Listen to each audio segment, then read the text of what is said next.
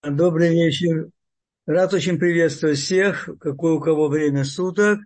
И сегодня поговорим немножко с вами, я думаю, на очень важную тему, которую мы всегда и раньше затрагивали. И в любом случае я не устаю это повторять, потому что э, те простые вещи, которые я говорю, и которые какие-то я сам испытал на себе, какие-то я даю от, э, по литературе.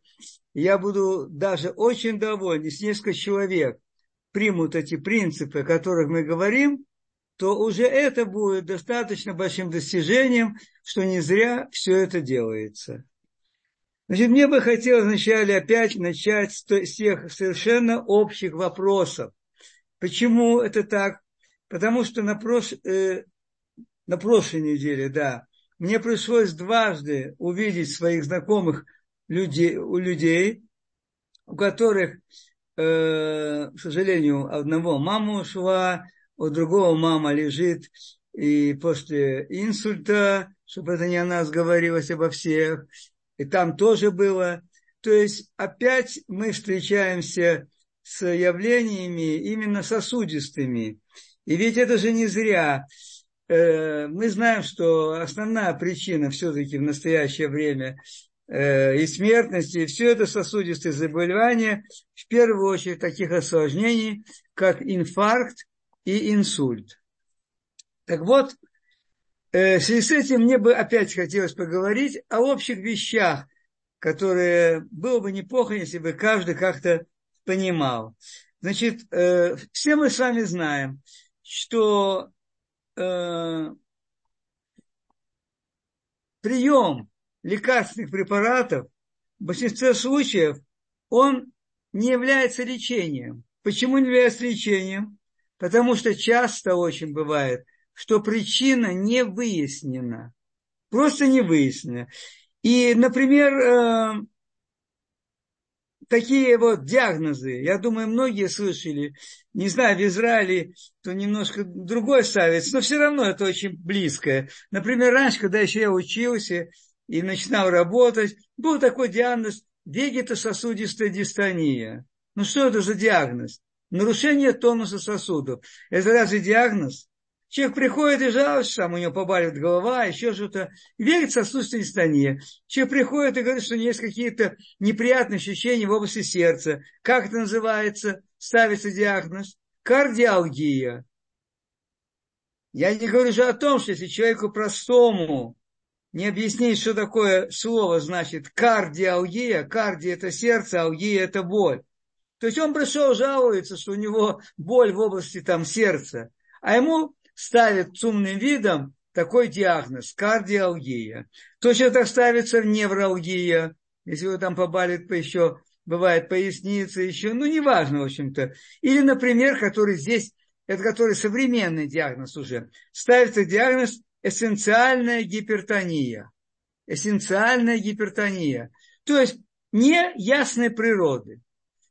Ну, так как, как же можно назначать лекарства, не зная, по какой причине это. И вот теперь я хочу вам просто сказать и поделиться опять-таки в данном случае опытом своими, я уже вам это рассказываю, хочу еще раз сказать, для того, чтобы все-таки было какое-то у нас понимание, что же происходит и что мы должны делать в данном случае. Где-то примерно месяца, наверное, два назад я зашел к врачу семейному, попросил выписать мазь. Даже не мне, ну, мазь нужна была, неважно. Но там обычная процедура, что нужно померить давление и измерить рост. Вот. Ну, поскольку рост не меняется, давление не померили. Говорят, да как же у тебя же гипертония уже натуральная.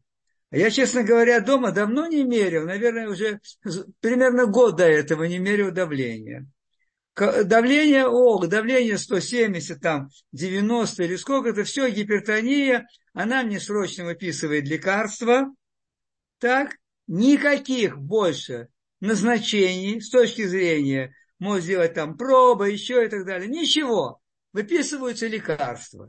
Ну, потом я позвонил по телефону, э, решил э, спросить, может быть, надо какие-то там пробы сделать. Сказала, да, конечно же, можно сделать, все и так далее. Значит, я начал, тогда уже начал измерять давление дома. Ну, я измеряю давление. Ну, у меня получается, предположим, какие-то, э, какое-то время дня у меня выскакивает 140, 145, нижние 80, какие-то промежутки 125, 130, опять-таки где-то 80 нижние. Значит, давайте представим, что я начал принимать вот эти лекарства для снижения давления. По-моему, это каждый может понять. И что было бы? А ведь кто будет так, так пунктуально мерить, как я, например, изменял каждые два часа? Мне хотелось все-таки выявить, какая причина. У меня всегда было там, я знаю, там порядка 120, 115, 120. Хотел выяснить. Понятно, что у меня есть небольшое повышение давления, это ясно все. Так, и вот теперь человек начинает принимать эти лекарства. Приложим, у него действительно есть там 140, 145, 150. Он лекарства принимает, лекарства помогают прийти к такому давлению, как там 125, 130. Но причина, а почему причина, ему никто не говорит, никто не выясняет. Потом мне, э, э, я там один раз в полгода захожу, есть врач, он работает в клинике, неважно, в клинике, я к нему пришел, он померил давление, да, ну, тут 150, что-то все. Ну, в общем, вот лекарства очень хорошие тебе назначены, надо их обязательно принимать. Правда, он сказал там что-то э, проверить пойти, вот, и там еще, неважно. Короче, лекарства хорошие, и надо их принимать. Вот теперь посмотрите, какая складывается ситуация. Если действительно кто-то же наверное, даже большинство людей начинают принимать, потому что сказал врач. Этот человек, если мы разберем пример, предположим, той же гипертонии, которую ставят, да, он, человек уверен, что он принимает таблетки, он лечится, он находится под контролем, все хорошо, все в порядке. Причина никак не выясняется, но ведь таблетки-то они оказывают свое черное дело, правда? Ну, а как иначе? То есть у человека создается иллюзия как бы лечения. Кстати, я думаю, она, эта же иллюзия есть у большинства врачей, к которым он на первичном этапе обращается, а может не только первичном. Вот. И он как бы проходит лечение. В самом деле он берет таблетки. Как действуют таблетки? Большинство. Это мы с вами прекрасно знаем. Можно взять эту инструкцию, посмотреть. Там написано, где побочные явления и так далее, какая идет интоксикация. В большинстве случаев. И проходит какое-то время, и человек уже, например, если взять некоторые гипотензивные э, препараты, то у них часто стоит значит, осложнение возможно, это влияние на потенцию. Ну и человек, в общем-то, видит, что действительно у него, может быть, там он принимает уже три года, пять лет, я не знаю, у него действительно есть нарушения какие-то. Он же не говорит своему кардиологу, что у него такая проблема. А не знаю, если бы он сказал бы, что бы это изменило. А он идет, бежит к урологу. А уролог же, во-первых, он, он начинает лечить свое, предполагать что-то, тоже неясно.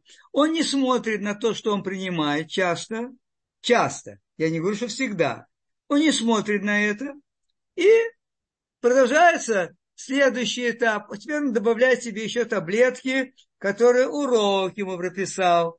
А потом, наконец, он подходит к состоянию, когда у него уже немножко и с психикой не очень хорошо, потому что и голова болит, и потенцию он свою не вылечил, и все, и, в общем, теперь надо кому идти? Теперь надо идти уже не знаю, психиатр, психолог, психотерапевт, не знаю. Теперь надо там начинать брать таблетки. И как бы все в порядке.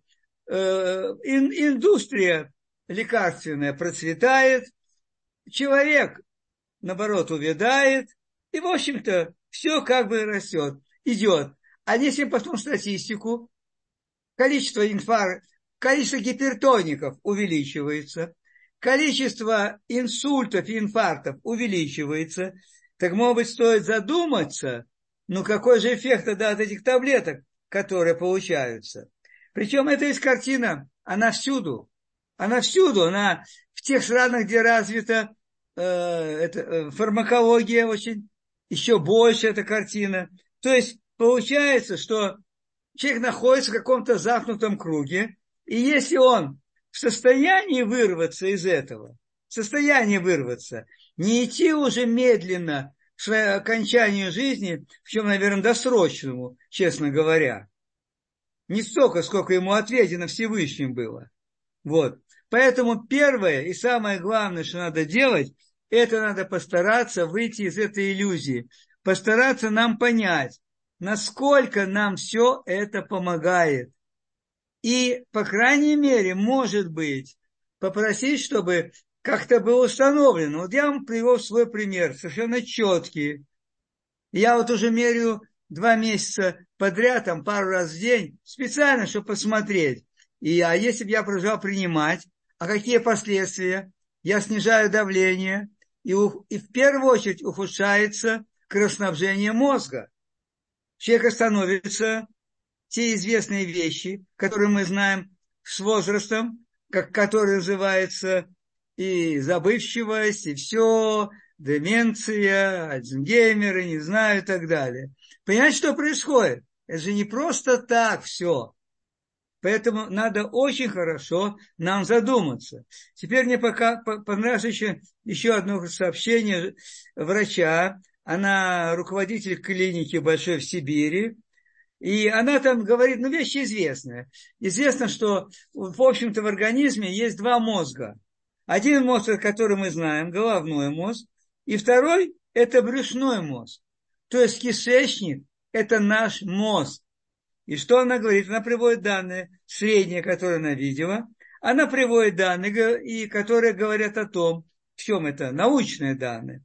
70% наших иммунных реакций, 70%, так, иммунных это зависит от состояния кишечника. И действительно, так оно и есть. Мы сами знаем, состояние кишечника, куда можно отнести еще состояние, конечно, печени, вот, желчного пузыря и так далее. И теперь давайте посмотрим. Э, человек, если приходит даже жалуется, или просто не жалуется, пришел на какой-то осмотр, слабость у него, еще что-то. Скажите, как много врачей спрашивают у него, о какой же форме у него выделение из кишечника. То есть, грубо говоря, и сказать по-русски, как он какает. Как? Какой формы, какого цвета, тонет или не тонет. И обрать, сказать ему, чтобы он обратил внимание, потому что все эти симптомы, они очень показательны для работы и печени, и наличия ферментов, и так далее. Кто спрашивает? кто рекомендует это сделать. Ну, если вы попали на такого врача, считайте, что у вас вам очень и очень повезло. Слава Богу, с температурой теперь немножко изменилась картина. Я не знаю, сколько, последние сколько лет, 15, 20, может быть. Уже не всегда бегу скорее сбивать температуру. Сбивать температуру, э, предположим, до 38, понимая роль этой температуры, понимая, что температура помогает организму, и даже у детей не торопится это сделать. И вот, э, э, например, да, чтобы закончить давление. А почему же давление это повышается? А потому что уже после 50-60 лет вот тут вот у нас есть мышцы шейные. Я думаю, большинство людей чувствуют какое-то неприятное ощущение. Все, потому что они напряжены. Раз они напряжены, чтобы их пробить их состояние, и также в отверстиях позвоночник пройти, нужно более сильное давление.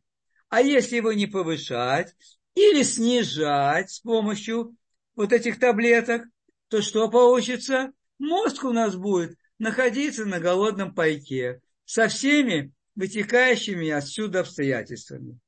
Понимаете, что происходит?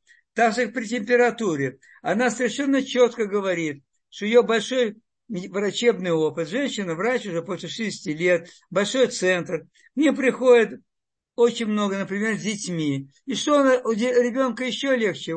температура, простуды часто и все. Она сразу говорит, уберите на две недели из питания ребенка молоко и кисломолочные продукты, хлебобулочные изделия, так вот в русской терминологии, так, и все содержащее сахар. Знаете, я это проходил в своей практике очень много раз. Это просто чудодейственное средство, которое действительно убирает все. Если потом умеренно эти продукты употребляет умеренно, нормально, то ребенок намного реже будет и простуживаться. И если даже он простудился, то 2-3 дня и все, он уже готов, он выздоровел.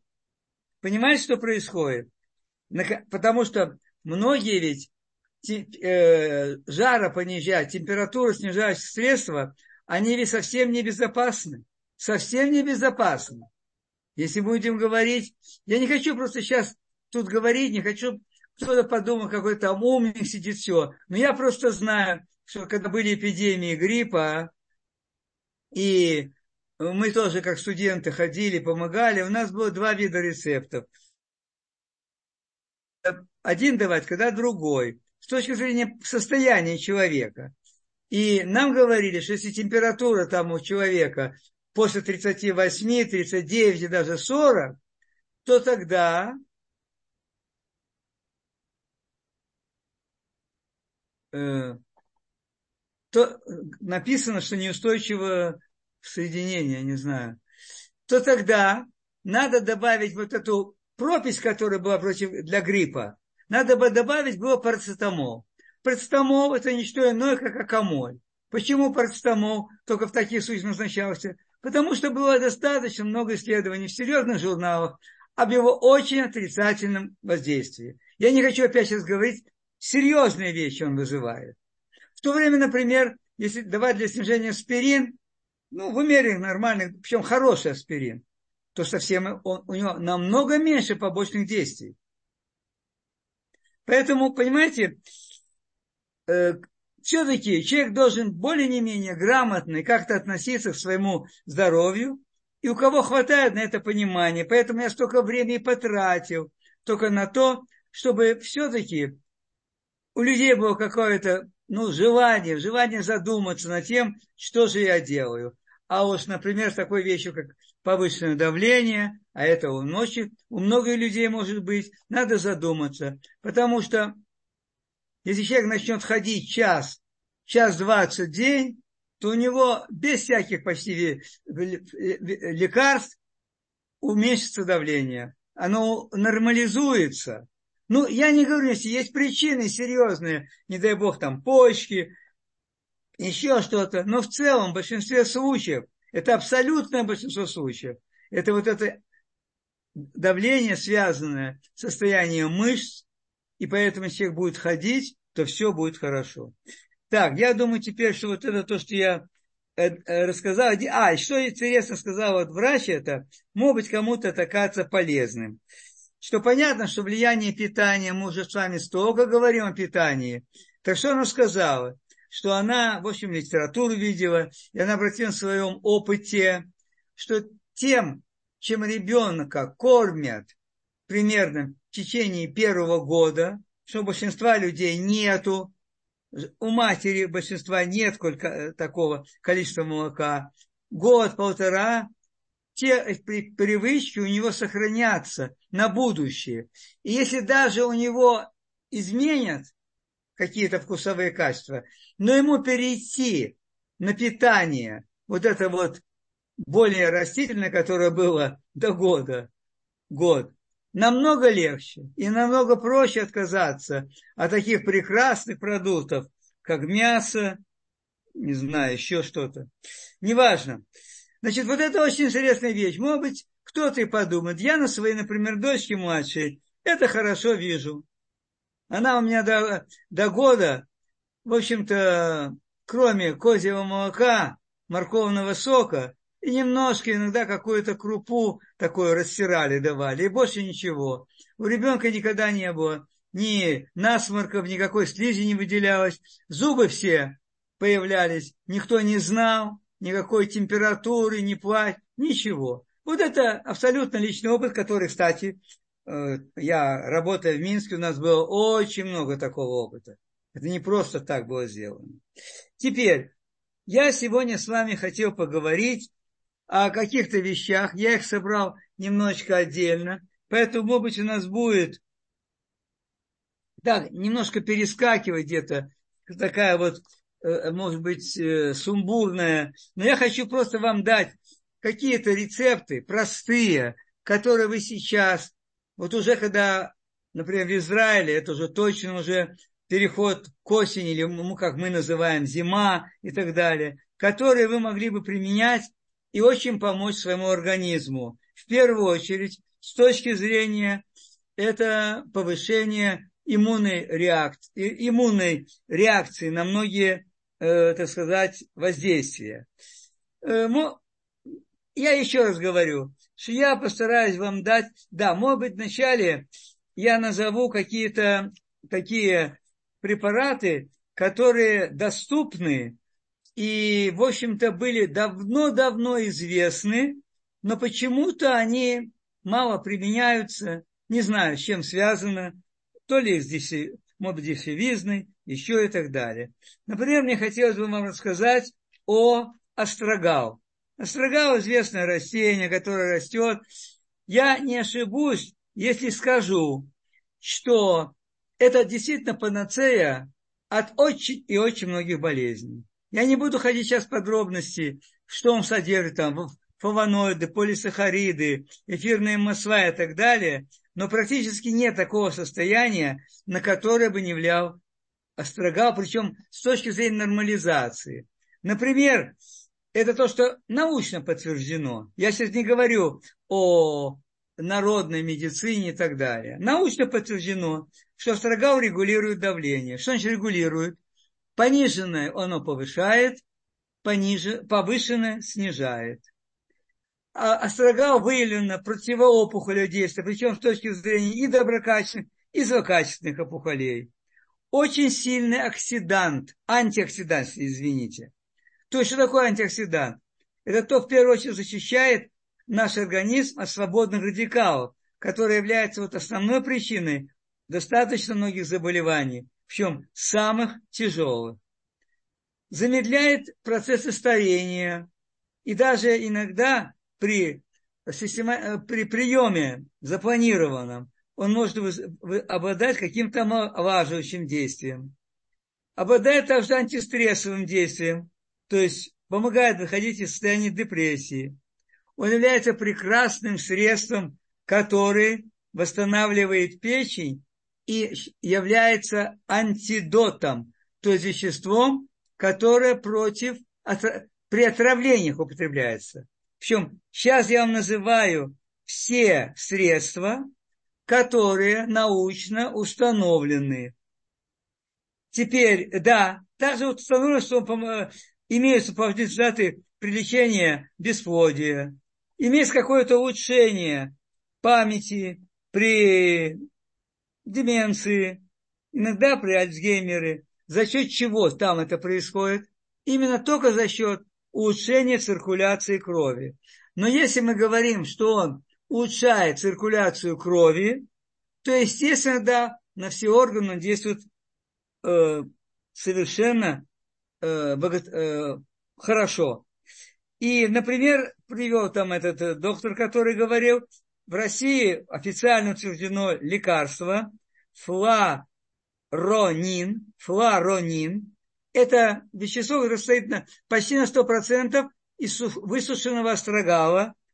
Он утвержден официально для лечения самых даже серьезных заболеваний почек. Официально утверждено. Достаточно хватает э, БАДов, э, в частности, вот, например, на Эгербе, которые есть астрогал, причем есть астрогал, где есть порошок, все, может быть, даже не всегда, а натуральный астрогал, то есть, который применяется. И причем, что еще интересно, у него нет практически, вообще почти нет противопоказаний. То есть, противопоказанием является индивидуальная непереносимость. Ну, это понятно, если он плохо переносит, нельзя. И, как всегда, очень много говорится, это о, при беременности. Не рекомендую, не, хотя не, не, не принято брать риск при беременности. Я сказал самое интересное, что были показаны какие-то архивные фото, когда э, немцы посылали э, в Азию э, во, во, ну, какие-то военные соединения, чтобы там э, надо было искать эти вот это вот растение строгал, которое почему-то почти не применялось. Причем условия были там тяжелые, солдаты гибли, и все равно не переставая, они искали это растение. Очень, сра... очень жалко, конечно, что от людей это как бы скрывается. Теперь, еще одну вещь, которую я хотел вам сказать, это, это такой известный всем аппарат, препарат, как аспирин, который был открыт где-то примерно 150 лет назад. Значит, основ... аспирин как иначе называется? Лицевая кислота. То есть она э, получается из коры белой ивы. Вот и все, растительный препарат. И очень много есть Э, органов, очень много частей нашего тела, где прекрасно действует аспирин. Причем интересно, что он также проходит даже вот гематоэсфалийский барьер, который пропускает спину и мозг лекарства. То есть это противовоспалительное, не стероидное, то есть не гормональное средство. Единственное, что есть, из-за чего как-то его, э, может быть, не достаточно широко применяют – это аллергические реакции могут быть, но их можно видеть. И это геморрагические проявления, такие как, может быть, я, э, э, язва желудка может развиться и так далее. Но опять-таки, в зависимости от правильности его приема. Причем основным действующим началом является салициловая кислота. Но что интересно?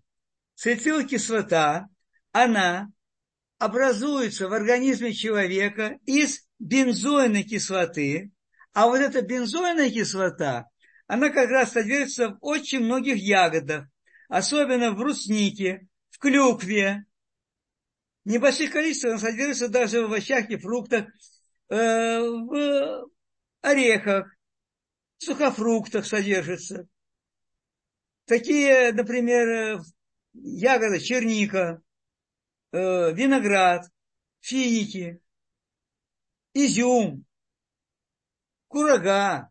Все это содержится, там бензойная кислота, из которой внутри у нас образуется вот эта эндогенная салициловая кислота. То есть, понимаете, как можно себе помогать? Большое количество бензойной кислоты содержится в корице, в куркуме, в имбире, укропе, тмине, розамарине.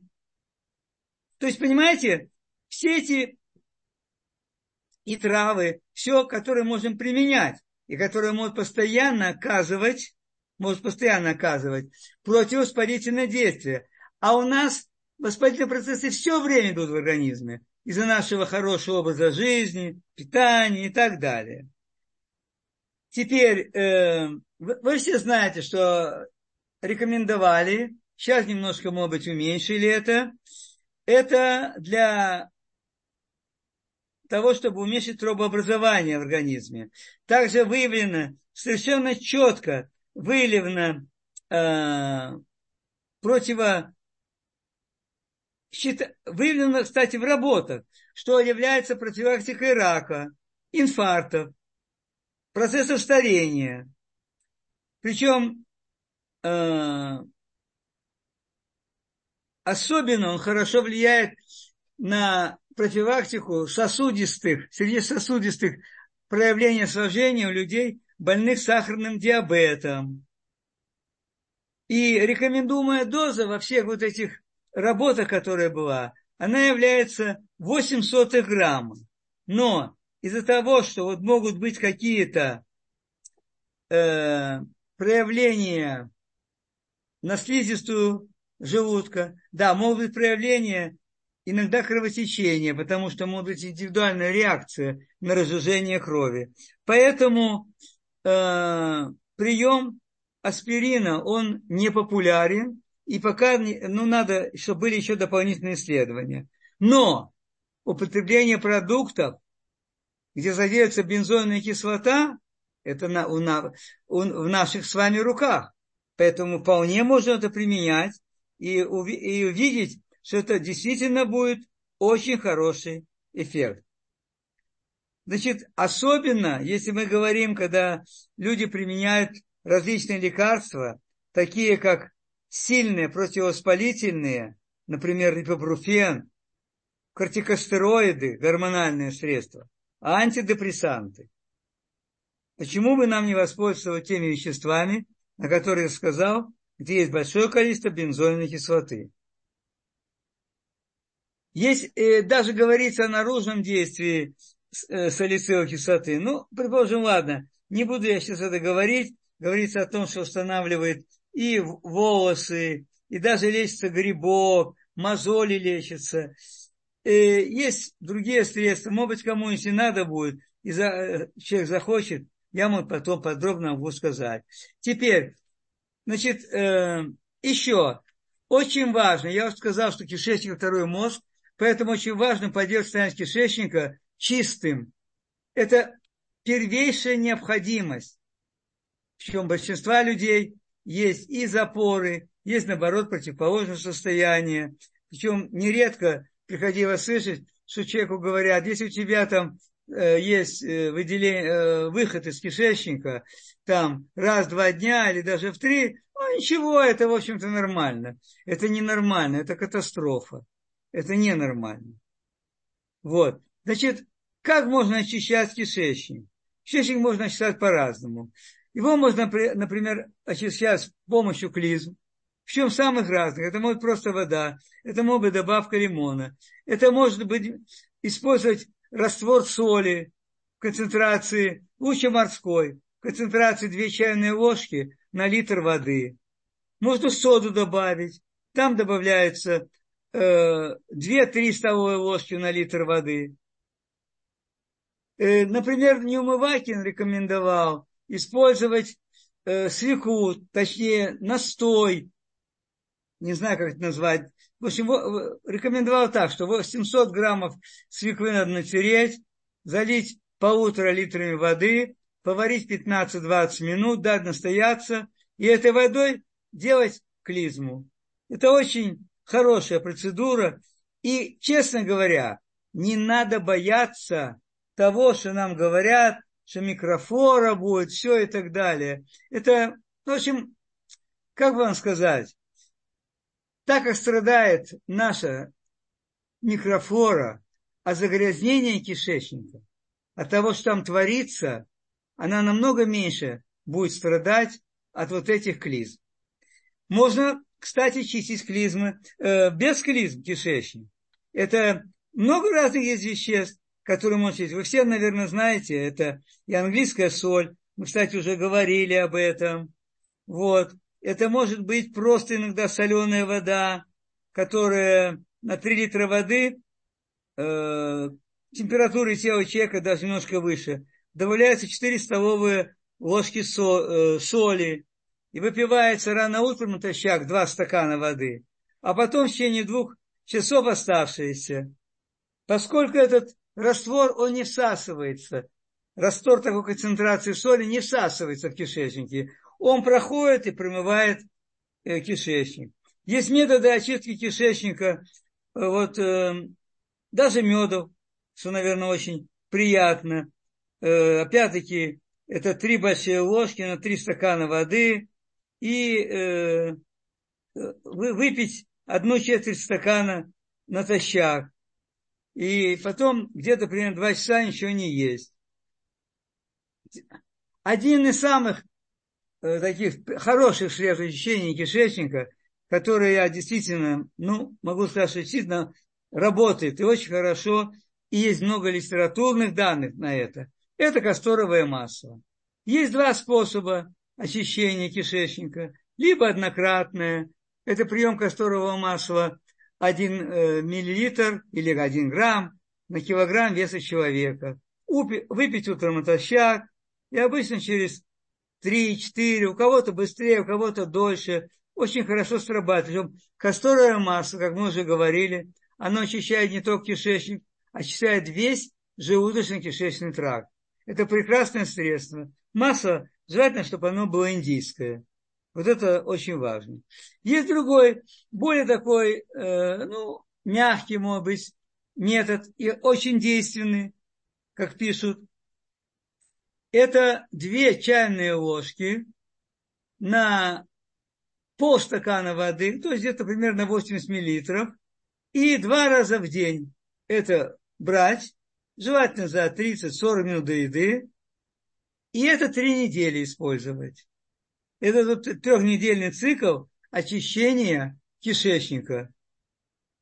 Ну, есть такая вещь, как сорбит. Когда-то давно мы там это только применяли, потому что он намного более... Это заметьте сахар для диабетиков. В плитках таких продавался. Или, или был в порошке.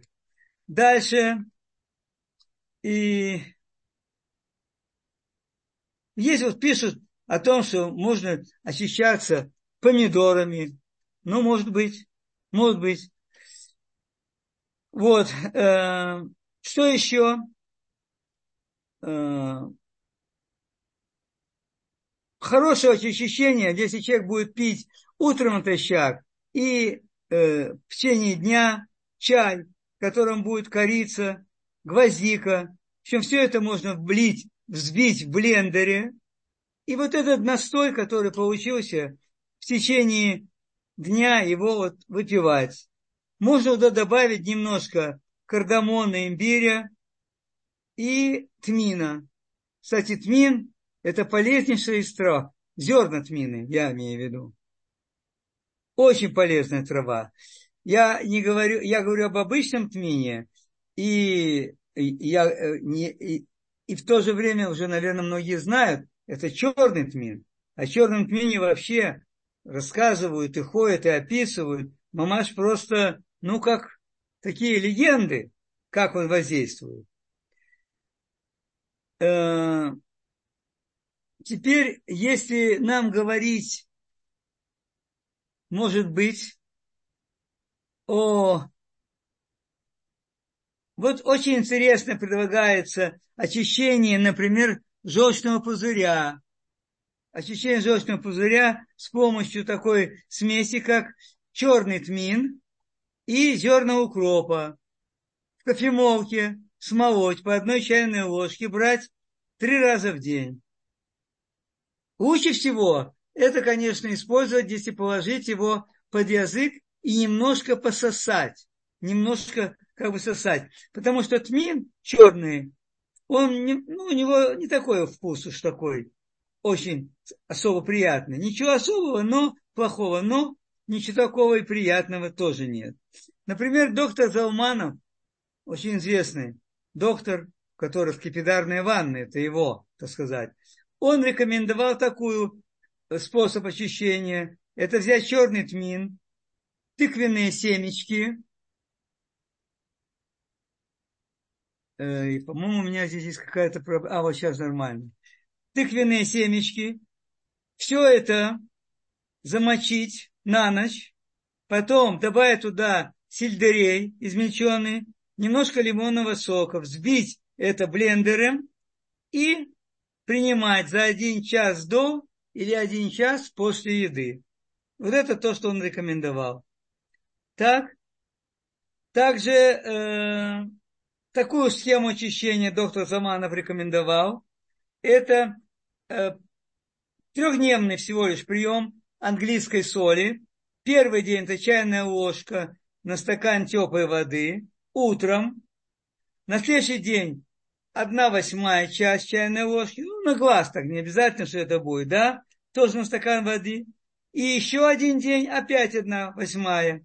И такой, так, вот такой цикл можно повторить через 20-30 дней. Да, мне еще хочется вам сказать, что при наличии проблем желудочно-кишечного тракта чудодейственным средством является сок картофеля. Сок картофеля – это действительно средство потрясающее. И тут у меня достаточный опыт был на пациентах моих в течение примерно 20 дней. Три недели пить сок картофеля. Так, что еще у нас тут есть? Да, чеснок. Но мы много говорили, особенно в этот период, который сейчас. Есть очень много способов использования чеснока. Сейчас, если, например, говорят даже о таком, что, например, взять один или два зубчика на литр воды, на литр воды даже, в течение дня эту водичку пить, выпивать, не будет запаха, это точно. Кому много, два зубчика берет один, или даже, может быть, и ползубчика. Можно такую процедуру сделать, рекомендуют вот тут. Это утром натощак. Говорится о том, что, предположим, один или два зубчика надо, э, ну, смолоть. Ну, там это выжималкой, которую выжимают, да? И на 15 минут оставить эту смесь на воздухе. А потом ее применить то ли куда-то в еду, которую вы используете, то ли просто даже так съесть, то ли с лимоном, с лимонным соком. В общем, много чего э, с любыми продуктами. Но очень, вот что интересно в данном сообщении, это то, что 15 минут он должен подержать, побыть на воздухе. Так, теперь э, черный перец очень тоже э, широко рекомендуемая приправа, у кого это получается. Причем примерно одна восьмая, одна десятая часть чайной ложки. Одна восьмая, одна десятая. Не знаю, я не пробовал это взвешивать, смотреть, но, по крайней мере, так говорится. И прием вот такого количества черного перца, он до 60% улучшает усвоение пищи.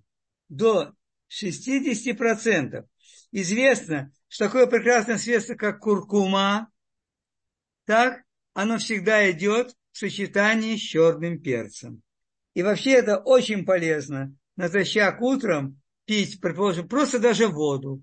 Куркума туда, она всегда в час вкус. Но только опять, куркума должна быть в капсулах, в которой куркумин не, прода... не, так... не те, которые продаются. В большинстве случаев это там подделки всякие. Куркумин там процент очень низкий, эффективность очень низкая. Хотя может быть эффект плацебо. Человек будет считать, что он принимает, ну, значит, хорошо. Но я бы советовал в капсулах принимать. Они, они идут уже всегда практически с черным перцем. И туда добавить примерно 3 чайные ложки даже можно и половину чайной ложки корицы. И опять-таки какой корицы? Корицы, которую человек сам добывает в кофемолке из коричных палочек. Не корица молотая, которая продается, а из коричных палочек. Вот это вот такой стаканчик утром натощак, а через полчаса человек идет кушать, это прекрасно. Если же вы решитесь еще себе сделать сок, предположим, морковный, морковно-огуречный, свекольный, еще, и туда добавить эти компоненты, то это будет вообще прекрасно, особенно вот в этот простудный период, когда склонность к простудам у человека больше, и охлаждение больше и так далее. Теперь, при любых состояниях, когда мы говорим о очищении печени, понятно, что ведущие травы, которые в данном случае рекомендуют, это ромашка, это бессмертник, ромашка и полынь. Причем применение их может быть очень простым. Наберем, например, берем щепоточку каждой из этих трав, стакан воды, и под этим столбиком, блендером хорошо взбиваем, эстрагируем. Вода желательно, чтобы была температура все-таки примерно градусов 60, потом фильтруем и это пьем. Можно, конечно, взять, у кого нет уже этого блендера, можно, конечно, взять и э, залить э, горячей водой. Можно покипятить минуту или две, но нет необходимости во всем этом. Не надо никаких этих длительных настаиваний, которые только портят траву и так далее. Причем надо помнить, особенно бессмертник, он ведь очень хорош. Он очень активный иммуномодулятор. То есть он оказывает очень хорошее действие на иммунную систему и на деление желчи. Вот. Поэтому очень хорошо его пить после еды. Дальше. Ну, полынь мы с вами много говорили, даже повторяться как-то.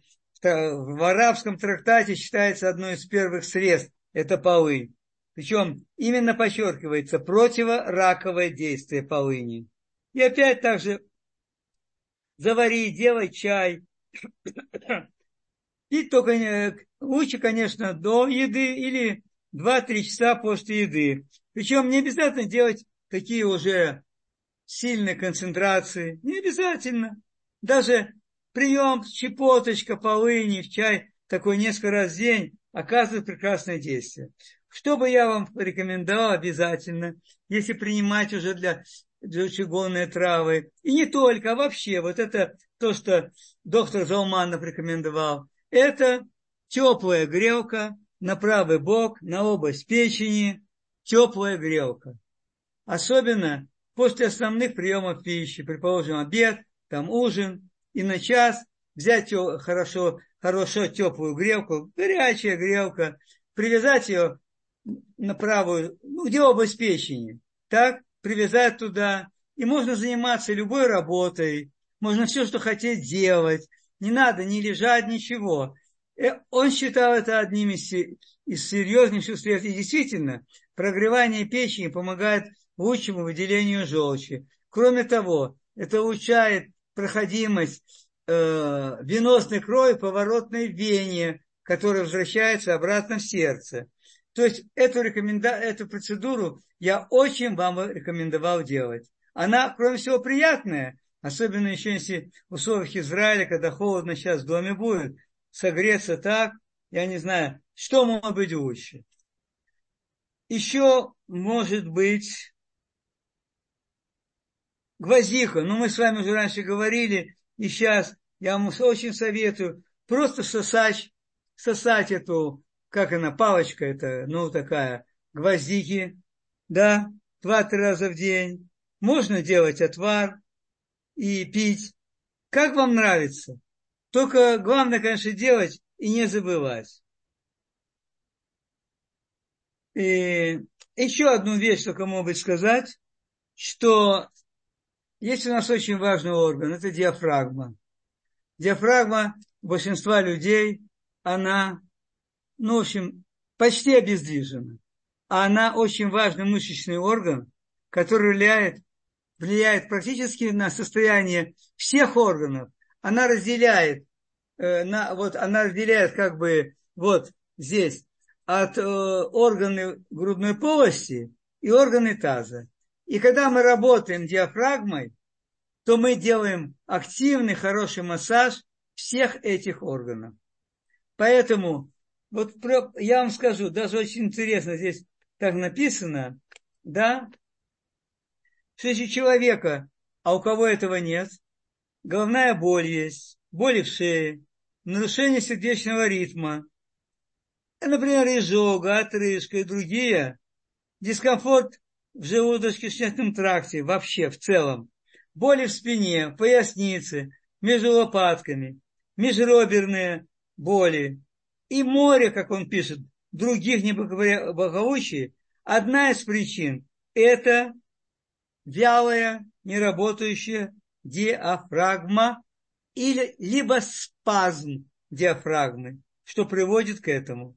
Поэтому надо обязательно, обязательно, надо работать диафрагмой, надо ее массировать, ее можно массировать руками, мячиком, ее можно, во-первых, это брюшное дыхание, когда человек делает, например, вдох, и у него он выпячивает живот, все, у него диафрагма как бы э, опускается вниз, и потом делается выдох, причем выдох очень сильно так, чтобы диафрагма поднялась вверх. И вот такие вот движения надо стараться делать как можно чаще. И, ну вот, наверное, у нас остается чуть-чуть времени.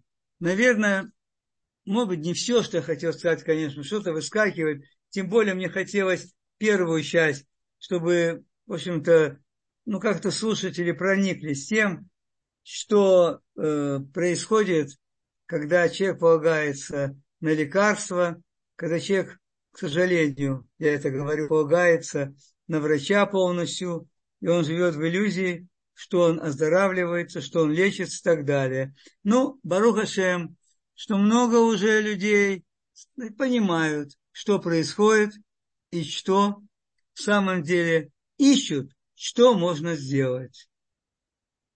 Ну, я думаю, пока мы остановимся, чтобы немножко оставить время на вопросы. Спасибо большое. Если у кого-то возникли вопросы, вы можете написать нам в чат или поднять руку, мы включим вам микрофон.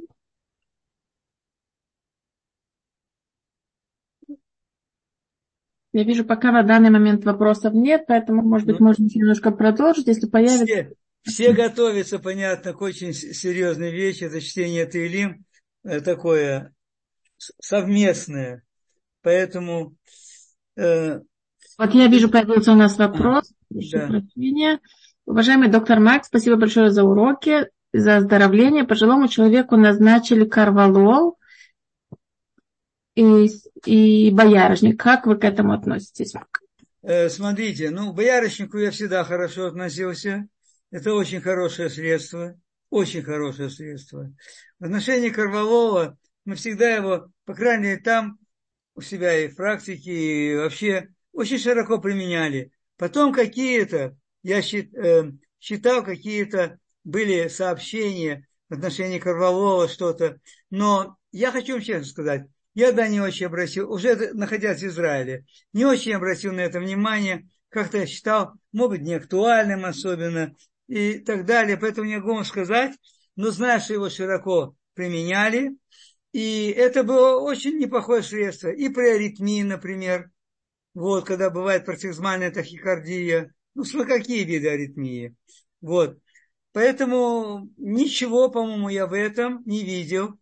И опять-таки, ну все, что пожилой человек, во-первых, я очень надеюсь, что вы не считаете человека 60 лет пожилым. Все зависит от какой возраст и для чего назначили. Почему, может быть, надо нормализовать двигательный режим, и он даже обойдется без Корвалова. Ну, это надо... Это надо конкретному разобраться.